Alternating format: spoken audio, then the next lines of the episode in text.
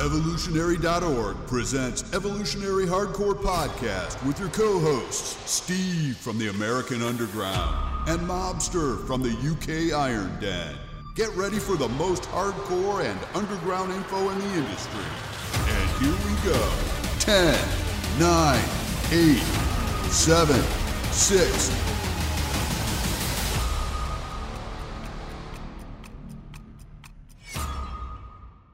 Morning, everyone. Evolutionary.org hardcore podcast coming your way. Episode 123. Big Rami, Steve Smee here in the Mobster in the house. What's up, buddy?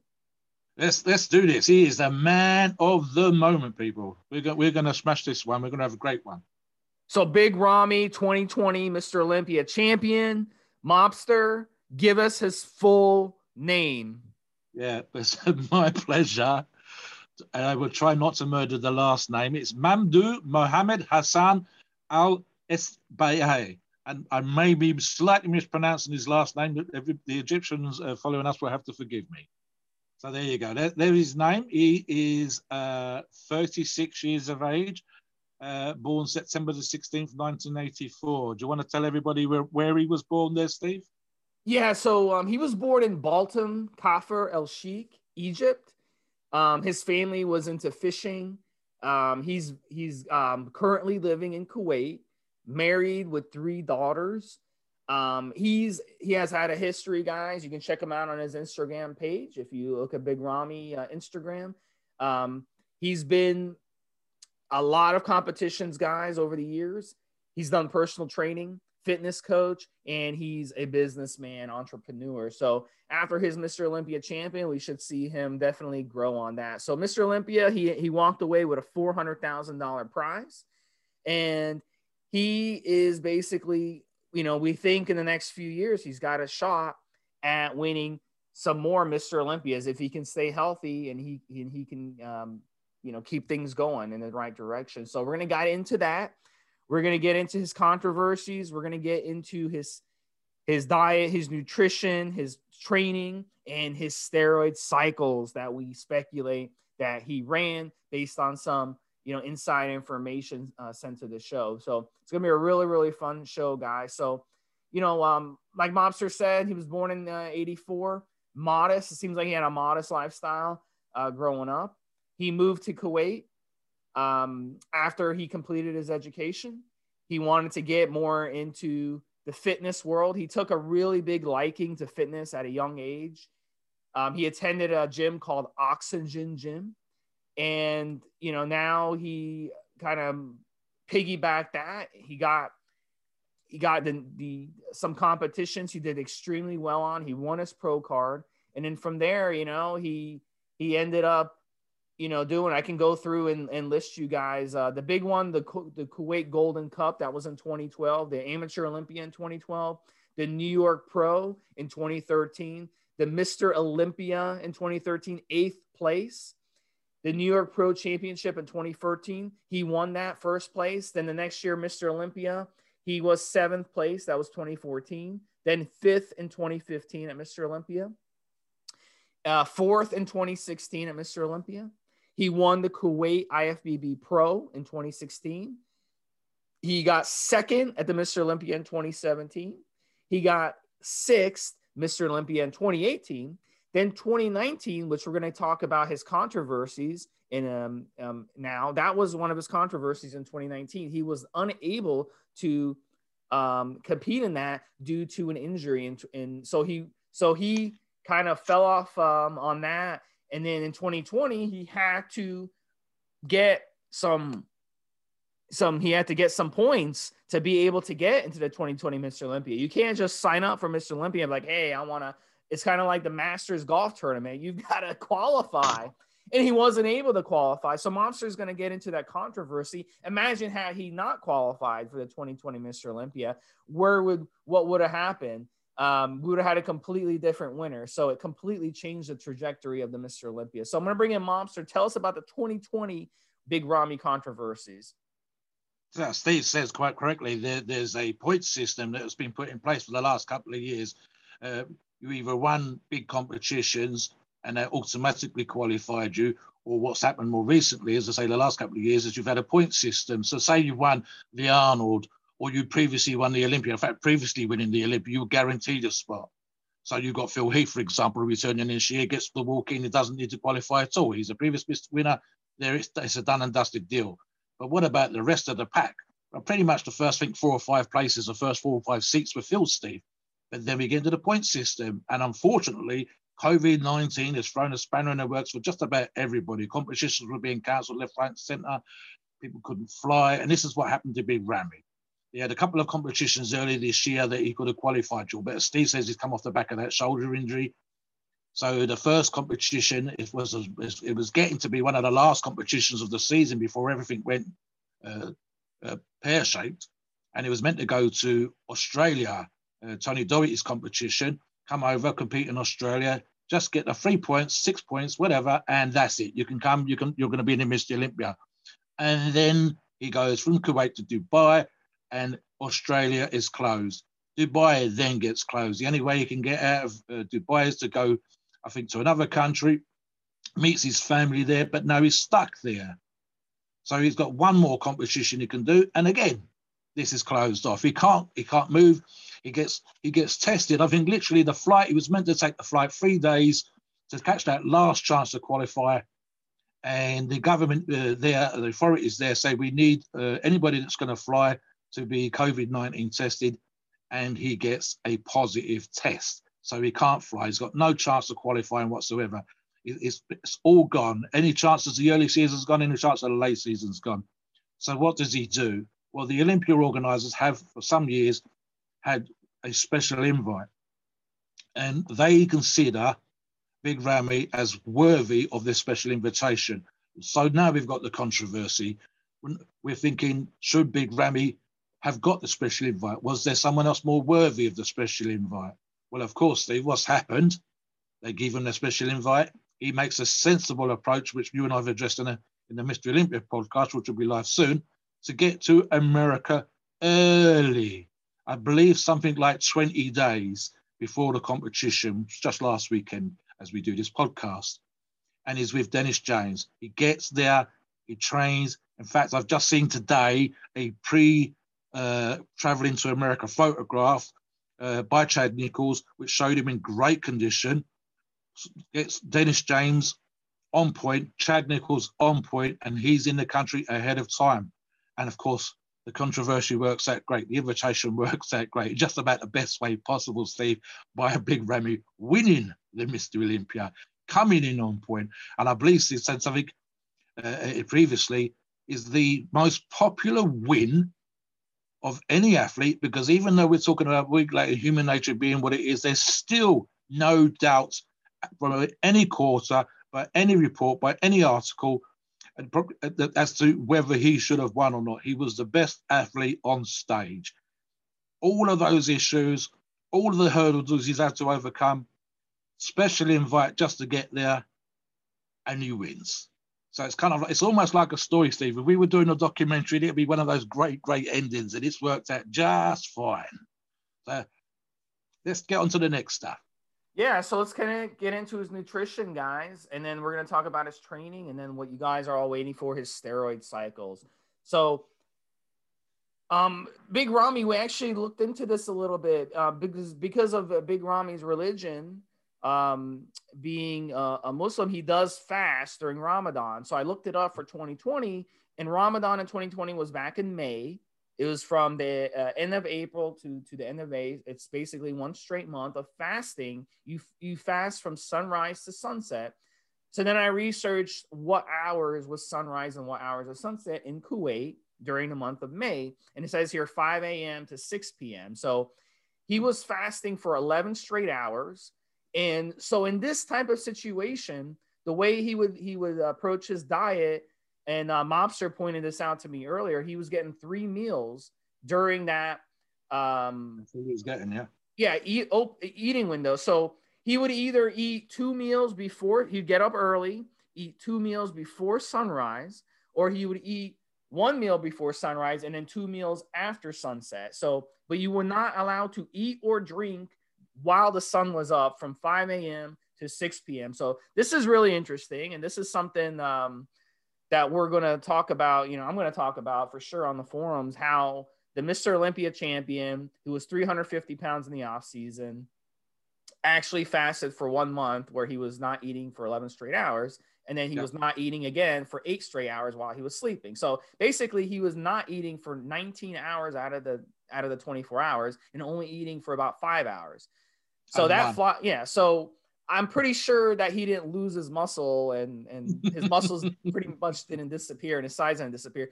Ironically this this probably gave him an advantage over the other competitors yeah because yeah, he was able to actually recycle those those cells in his body and uh, help his gut health and it allowed him to get stronger during this month so we see this uh, there's 1 billion people in the world who actually do practice ramadan and they fast for one month and you know it actually is is something really really interesting i wonder if other competitors will kind of follow this strategy something else steve is that uh, chad had this thing where he says uh, with all of the athletes that he's put through the Mr. Olympia, and that includes the Mr. Olympia in, in the case of his wife, he likes to deplete them and take them just up down as little of carbs and see where they're going to go as a great way of testing their response when you put nutrition back in. And as an example, in the run up to the Mr. Olympia, uh, you had uh, Big Ramy complaining about how depleted he was and how terrible he felt, etc., etc. And you've got Chad saying that's exactly how you're supposed to feel. Now, with the practices of fasting, it's only going to help because you're having all that time, as you said, training on next to nothing. And I believe at the one point on the run up to the Mr. Olympia, you had a, bearing in mind, as Steve said, 350 pounds in the off season, coming down to 310 with a 290 pound stage weight, he had him on 150 grams of carbs per day. At that size, Steve, that's just crazy. But as you say, it proves that we can survive, that we can we can succeed, and the best Mr. Well, the Mr. the best bodybuilder on our planet can do exactly what you've just said hundred percent. So this is this is an example of what he would do. Say, you know, say um, his he's not allowed to eat after five a.m. So he'd wake up at 4 mm-hmm. and he'd have an hour to eat. So right off the bat, bunch of eggs, sweet potato. He could have that early. Get in a chicken breast early. Um, some rice, and that's hey, that's a hell of a meal right there. And then after he he could train um, go to the gym and train. You're allowed to train during during the uh, daylight hours. You're just not allowed to have sex. So he'd have to wait to have sex with his wife, you know, after dinner uh, in the evening. So um, I actually looked into this, uh, so I confirmed this. And. Yeah, so you can train, and there was um, another Hakeem Olajuwon. He was an NBA, one of the best NBA centers in the world, and he actually fasted. And Ramadan was during the NBA playoffs, and he performed amazingly well and this that's exactly what he did he would eat you know before before sunrise and he eat in the evening and it completely did not affect his uh, performance so let me give you an example mobster of a dinner that he would eat uh, a 10 ounce steak a salad some more rice and um, that was just it was just a co- completely cookie cutter diet it wasn't that complicated and it worked beautifully for him during uh, ramadan yeah I'm going to say two things here. One, with both these athletes that we've mentioned, yes, some people are going to say, yeah, but they're genetics freaks, Steve. They, they can do this, that, and the other. The truth of the matter is, and Steve and I have talked about this before on the forums, and it's one of those things that we need to reiterate. We need to hammer this point home. The human body is incredibly adaptive. Yes, we might be talking about PEDs assisting uh, Big Ramy here, but the basketball player won't have been on a load of drugs, Steve. The, the, the, you're going to be, if you are physically fit, if you are physically strong, if you are a highly tuned athlete and you have the genetic advantages, and then you've got the human body's ability to adapt. It knows it's going to get nutrition, the brain's going to tell it. Just, it's not, you know, if you're filled up with carbs at five o'clock in the morning, you're going to have some energy later on. The body will adapt. You won't starve to death. No one's having heart attacks because they've had an eight hour fast not unless they had pre-existing medical issues. And again, he won the Mr. Olympia in spite of all the issues, dieting, fasting, everything. So as Steve says, you, and again, with, let's do the bodybuilding food thing again, as you just said, Steve. It doesn't need to be complicated. It really doesn't. You need just to be fuel efficient when you're doing this stuff. So yeah, up at five eating, probably went back to bed for an hour or two after that. It's not training at six o'clock in the morning, so you can go back and chill sit around the house sipping water. just watching early morning TV, stretching, doing whatever the hell he needs to do until it's time to go to the gym. He's got that food in, he's ready to rock and roll. And he can come back from the gym straight after, chill, chill out for the rest of the day, relax for the rest of the day, and then just look forward to those two meals in the evening. If he can do it, you can do it. And if you can do it, the whole of humanity can do it. There's no excuse. Unless you've got a medical reason, you're, you're, in, you're in hospital or something like that. This is proof that such a system works. There you go, Steve. Yeah. So, you know, get into his uh, training a little bit, Mobster. Would you would you dig up on his training? Right. So, I mean, this is a thing with with this. He's had when he was with Oxygen Gym, and he no longer is. You've you've had a, a series of videos. There's some motivational Machiavelli motivational stuff out there. You see him training, and there's there's there's a kind of thing where you don't think he's that strong. He doesn't look that strong. Lots of volume type training, lots of machine type workouts, and then you get the odd little shot in these videos that shows you something special is going on. Now, he's one of those guys with his legs that doesn't need to do great big leg workouts every single week. I'm going to say every 10 days. But then there's a video of him doing 36 20 kilogram plates. That's 720 kilogram plates. Sorry, 720 kilos on the leg press for multiple reps. I believe one of the leg workouts shot around the same time. They they rack the weights on and then they rack the weights off. So that's pyramiding up and pyramiding down as one giant state Steve. I believe he worked up to something stupid like 20 plates, and then they start taking the plate off each side. So 20 plates, 18 plates, and this is a back down set. Now, I don't think necessarily he needs to do that kind of stuff all the time, but my God, he's got some Tom Platz esque type wheels there. So whatever the hell he's doing for his legs is working. And another example of his strength, and again, it's one of those not you don't see it a lot, but you can find this if you search for it. Six plates a side squats. So in, if it's 45 plates off the top of my head, that's around 580, 590. And if it's if it's uh, 20 kilogram plates, it's only a little less. And he's repping it like it's nothing, Steve. And then finally, one other example is again of strength. And again, he's a big guy, but you don't have to be massively strong to be a guy, not with his genetics. But I'm pretty sure that the, the, he's using some rubber coated dumbbells but they look like a pair of 150s. So it's one of those things where he's a big, strong guy who can demonstrate his strength, but there's quite a bit of volume in there. One of the things that was coming out of the oxygen and stuff is that with the coaches that he was working with, you've got people there setting the weights up for you, setting the machines up for you, and they're training all the angles. As part of his approach to this year's Mr. Olympia, they had him doing depleting workouts, literally to, to take the glycogen out pretty much every day that is with Dennis James over in Arizona, pre the Mr. Olympia in Florida. So there's those those kind of things. So you've got depleting workouts, take the glycogen out, carb loading, manipulate, Sierra response, and there's that stuff. And again, I believe with Dennis James is one of those guys because of his knowledge, because of his experience, because of his specifically a Mr. Olympia experience. All the guys that he's coached aren't hands-on, that lived with him hands-on in the way that this what Big Ramy did they listen to what Dennis has to say.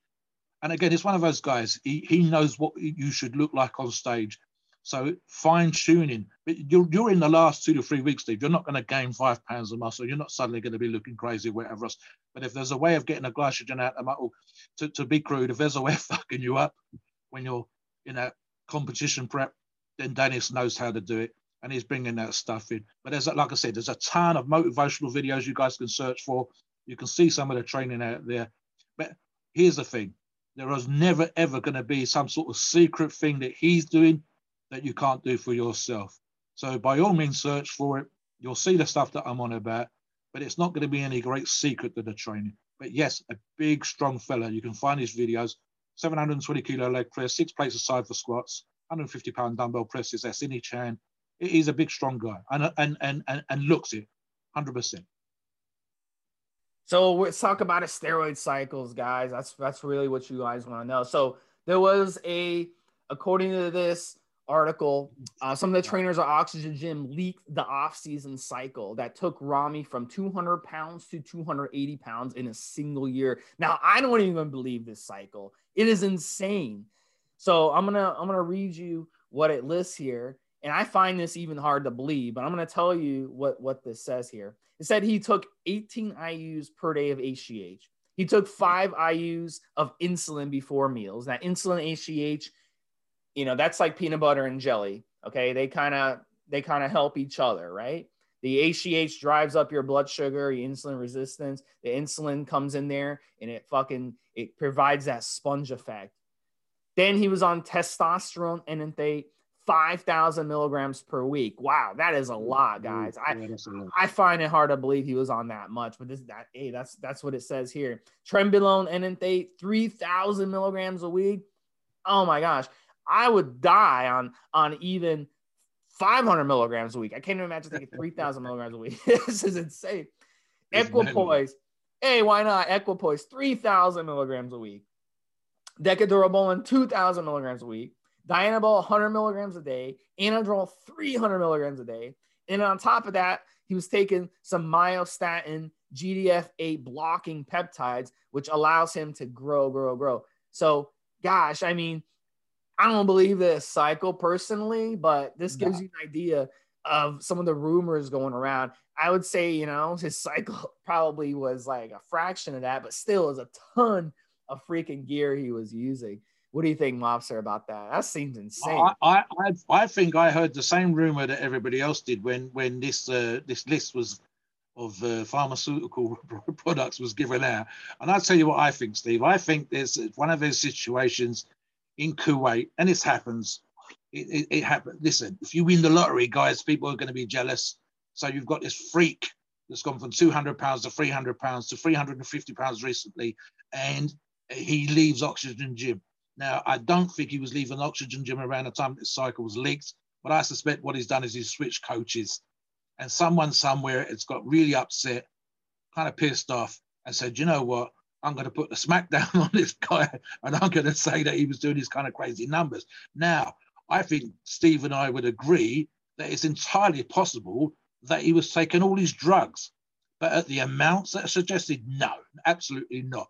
I think we have to accept, whether we like it or not, that Big Ramy was a hyper responder.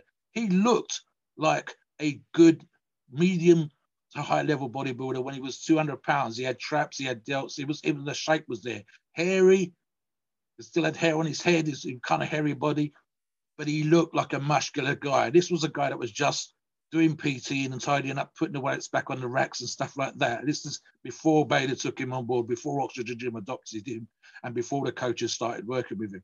So I reckon that the guys have said there, you know what, to use the English phrase, they've slagged him off and they've created this monstrous cycle because this is the only reason it is this big, big guy.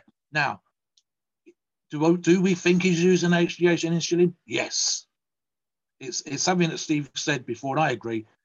Whether I need it or Steve needs it is something else. At the level that Big Ram is at, it's, it's kind of a given. You need to be doing this kind of stuff. Now, with his hyper responder uh, uh physique, he's going to do really, really well. But 36 IUs a day, Steve? No. Probably upper limit, in my opinion, would be around 12. And as we know, I don't like any guys running HGH at that high of, of an amount, even at 12 for long periods of time. Insulin again, sure. Test propionate, a thousand milligrams a day. No, I'd cut that in half.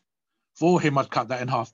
Tren, 500 milligrams a day. No, quite simply no. Tren in, the, in, in his cycle, yeah, in his cycle for the training that he was doing, the way that he looked in the off season. I see one of the videos, he's stretching, he's doing a quad stretch, his legs are covered in veins. He's doing, as I've already said, the amount of weight he was on the leg press and the amount of weight he's doing on the squat. So yeah, in, in his cycle, for sure. But 500 milligrams a day, no. I think it's just one of those kind of hateful things.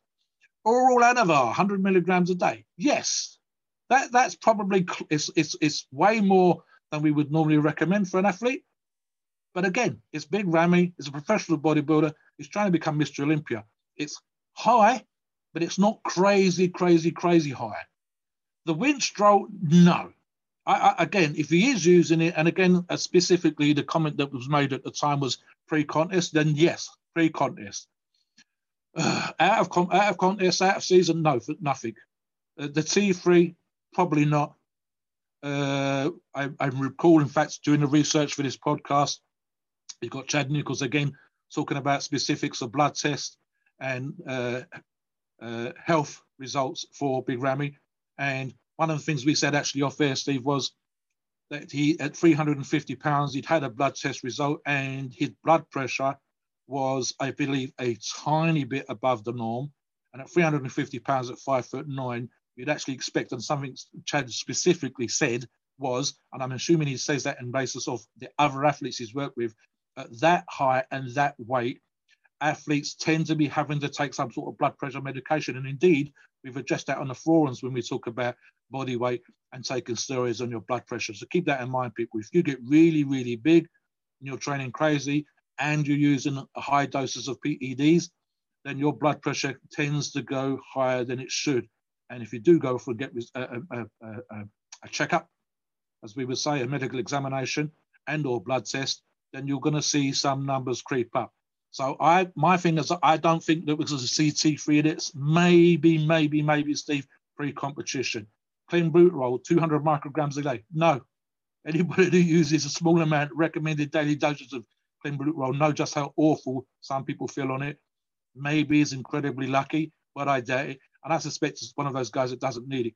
Diuretics, do you know what, Steve? I'm going to say yes at the time that the, the, the, the cycle was leaked because we saw times when Ramy was amazing. The New York Pro is a good example. And we saw times when he wasn't.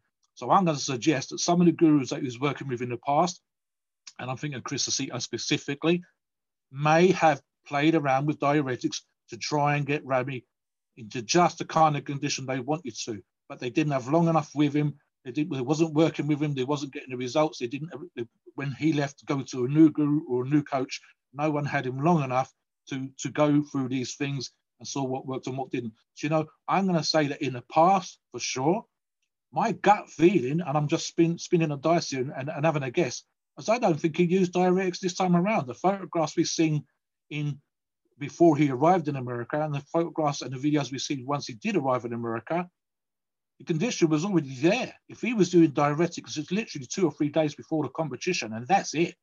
So yeah, the numbers way, way, way above. We're laughing when we were doing it when, when Steve was reading out the list because we're saying, yes, crazy. I suspect, like I said, some some sort of silly person that's a bit upset with Rami has decided to, to release this, not made up, just exaggerated.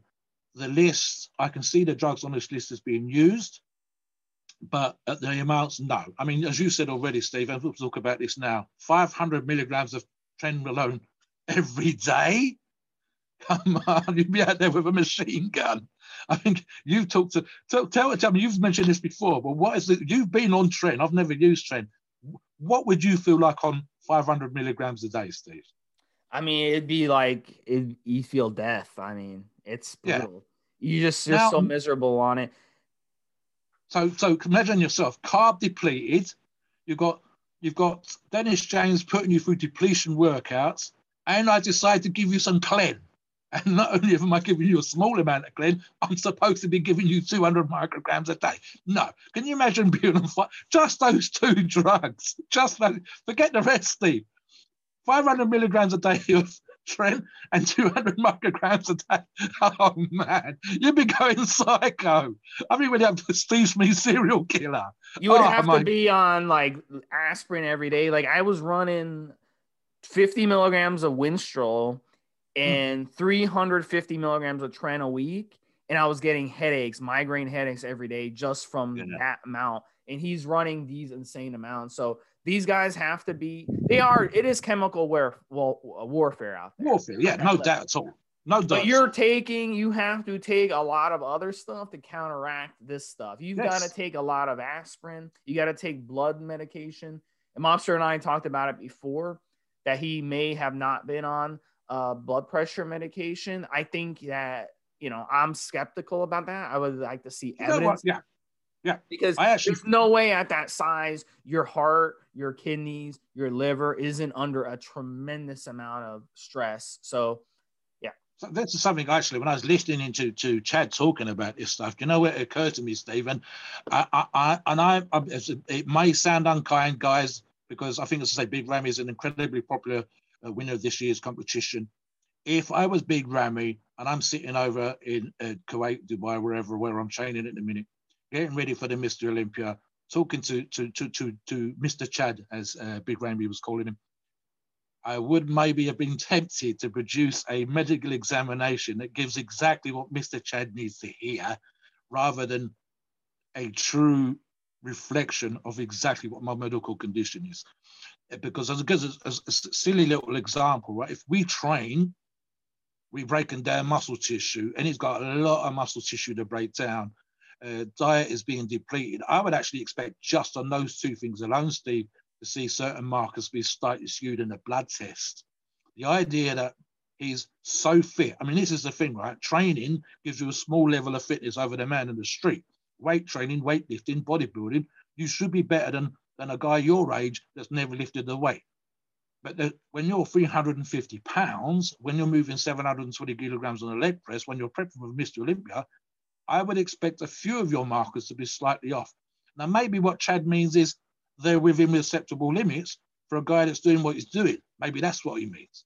I'm, I'm being slightly jaded when I thought exactly what you just thought is that a perfect result, a perfect test, blood pressure only slightly elevated. My blood pressure is quite good, and I'm I'm a little bit less than what he is.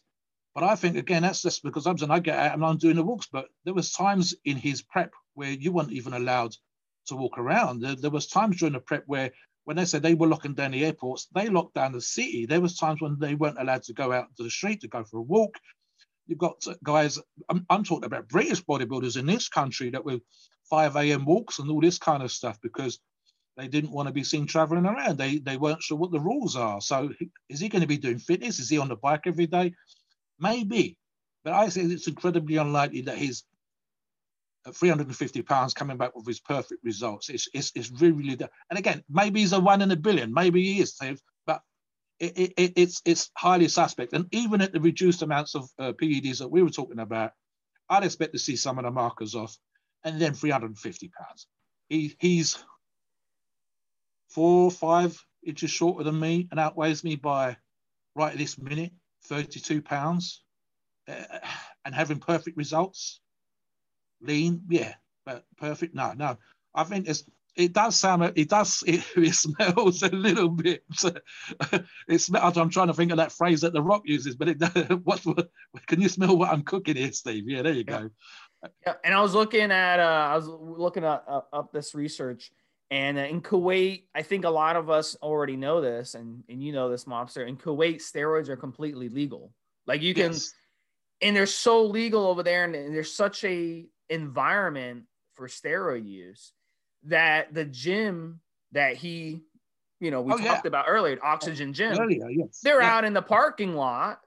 There's guys out in the parking lot selling steroids to people. It's just like it's not. It's just like in America going to the gym and walking in there, and you've got a, a, a smoothie. You can order a smoothie right there. That's how it is over there. Steroids are. It's not a big secret that these guys are using tons of steroids. So if you ever want to take a vacation to Kuwait, oh, go to, go to one of these gyms, you can yeah. you can just go buy steroids, just like buying a smoothie in, in an American gym. I, I seem to recall that there was a, I think it was a British bodybuilder or a shan't name saying that they had a pharmacy literally, if, if not in the building, just up the road from the building. You came out, you, you, you had the gym when he was working with oxygen. We had the apartments where the guys stayed, and then just a few doors away was a pharmacy that they all used. Something else that we haven't addressed in the PEDs is, Steve, which we have addressed when we've talked about the Middle East and the myths and the legends that have come out of the Kuwaiti gyms, including oxygen, is the peptides. We said before that we there was this idea that they had some sort of secret you know, myostatin inhibitor stuff over there. I don't think that they do, but what they do have access to, as Steve says quite right, is pharmaceutical steroids, and we believe if the rumors are correct, good quality, early, pretty much before anybody else had access to them, high quality, used, usable peptides. So there was this idea. I mean, the other thing which we which we've addressed with Oxygen in previous podcasts is that the guys that were training there, and he's been adopted by Vader when he was with Oxygen, you are fed, you are water, you are like a show pony. They, you know, if there's probably some guy that's coming to your apartment to massage you. The guys were talking about if they train, they almost trained as a team, if different levels of the gym, and they spend the rest of the day either doing what we're doing now on Zoom, or, or, or you know, talking to their families, or chilling out, or playing video games. And, and, and food would be delivered. There'd be somebody knocking on your door, dropping the food off. But with the pharmaceuticals on board as well, there's almost no excuse not to be an amazing bodybuilder. And the team, and again, they weren't taking genetically average people here. But the peptides, Steve, the SARMs, the access to this stuff, and I believe we're talking about probably about six to eight months before it became popular across the world, and we started to see if people like our sponsors providing these kind of things. They had that stuff early, oxygen, probably two to three years ago, and certainly six months to a year. I think they would they, they had access via perhaps a very friendly doctor at their pharmacy, pharmacist for sure, that was sorting these guys out. So yeah, we're doing everything they needed to do: eating, resting, training, being coached, being massaged, literally treated like a thoroughbred racehorse, put out the stud, and then you've got the peptides to go with it, and pharmaceutical grade, over the counter prescription steroids. Uh, again, zero excuses here not to grow, not to be a monster. And yet, of course, we will see Ramy not quite succeeding nearly the, the, the New York Pro. That was the one that he sort of came on gangbusters. Then he'd be away. Then he wasn't quite on point, and his numbers were going up and down. Steve threw the numbers at you earlier on: sixth place, seventh place, third place, second place. But when he gets it together, bang! And I think Steve said right at the beginning, we've agreed with this in, in, in the Mr. Olympia podcast. Here's a guy that pretty much everybody, and it's not just Steve, me, and I, it's a bunch of other experts. In, when they were breaking down the results of the Mr. Olympia, everybody, including his competition, his rivals, the second, the third, the fourth, and the fifth place, everybody says if he can keep that kind of condition like he's got right now, five more Mr. Olympia, Steve, at least.